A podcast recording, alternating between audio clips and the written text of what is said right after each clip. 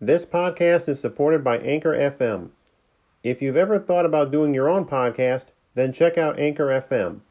Anchor FM is a free podcast platform that allows you to record and edit your podcast right from your phone or computer, or your tablet if you got one. I really can't recommend these guys enough. It was worth switching over from another platform. Once you set up your podcast, Anchor FM will automatically distribute it to all other platforms like Spotify or Apple Podcasts or such and such. It's very easy, very streamlined, and you can start making money immediately. Download the free Anchor app or log on to anchor.fm to get started. This is a Kitty Pod production.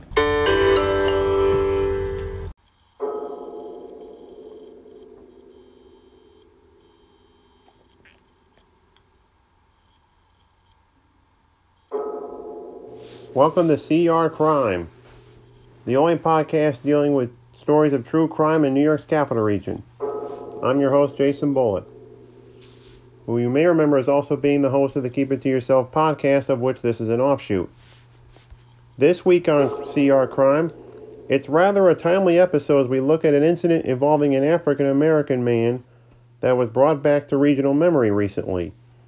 Given the amount of Black Lives Matter protests across the country and here in the region since the death of George Floyd in Minneapolis back at the end of May, especially a BLM rally countering a Back the Blue rally one week ago tonight, it was rather coincidental that we discussed the incident involving Darryl Mount Jr.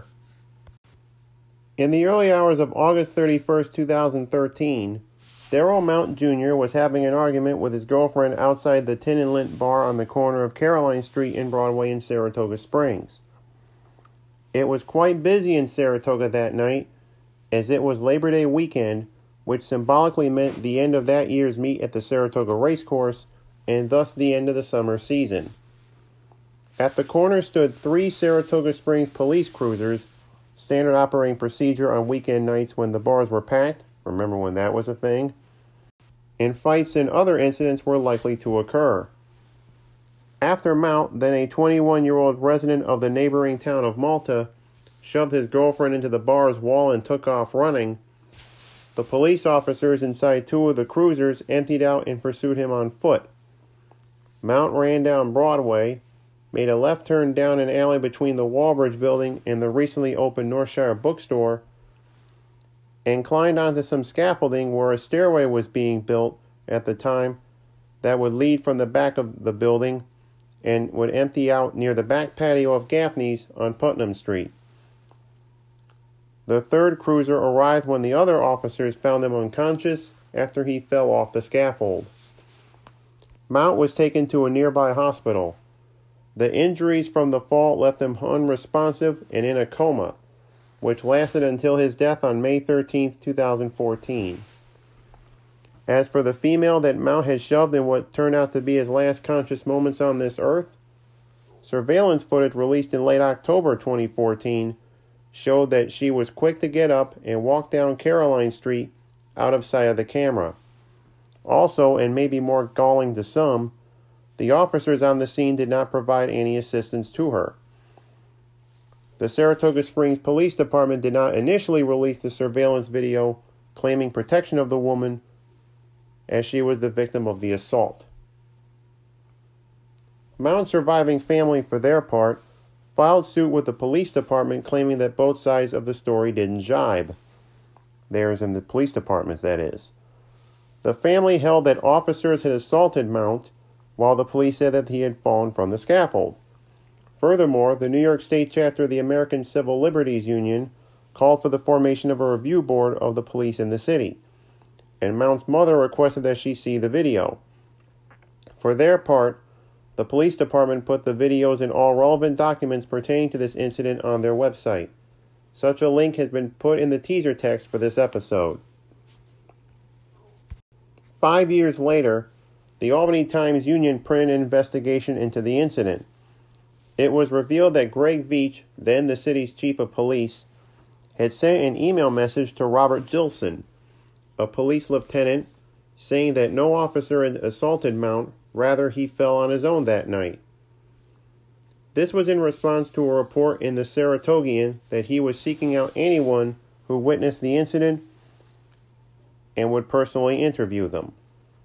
It was also sussed out that Veitch had duped a reporter at the aforementioned paper, Caitlin Morris, in saying that there were two investigations underway a criminal investigation into Mount's fatal injuries and an internal investigation into alleged misconduct amongst the officers.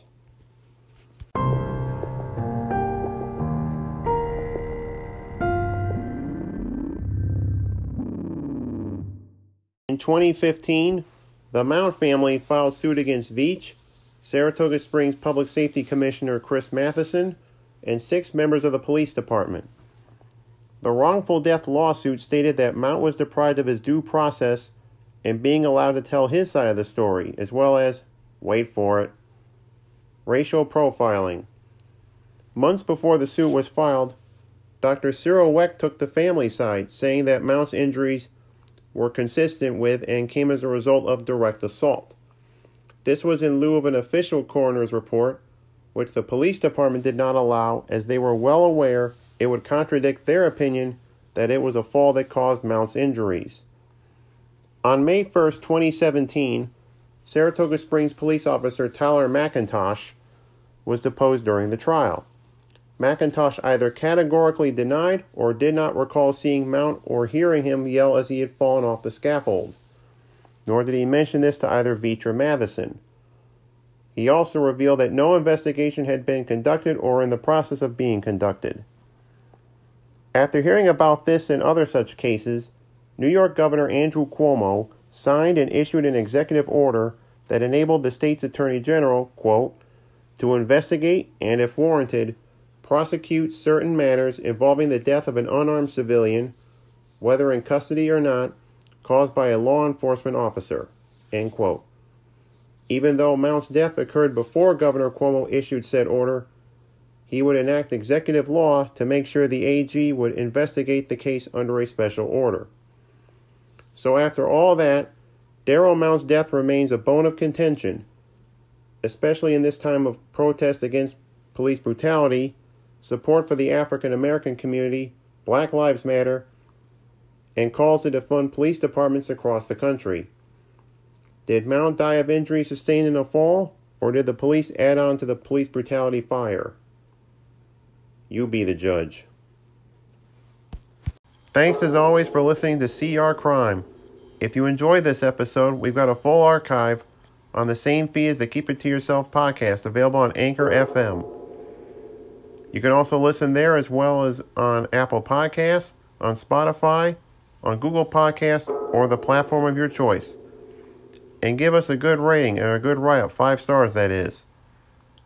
Thanks for listening, we'll talk to you next week.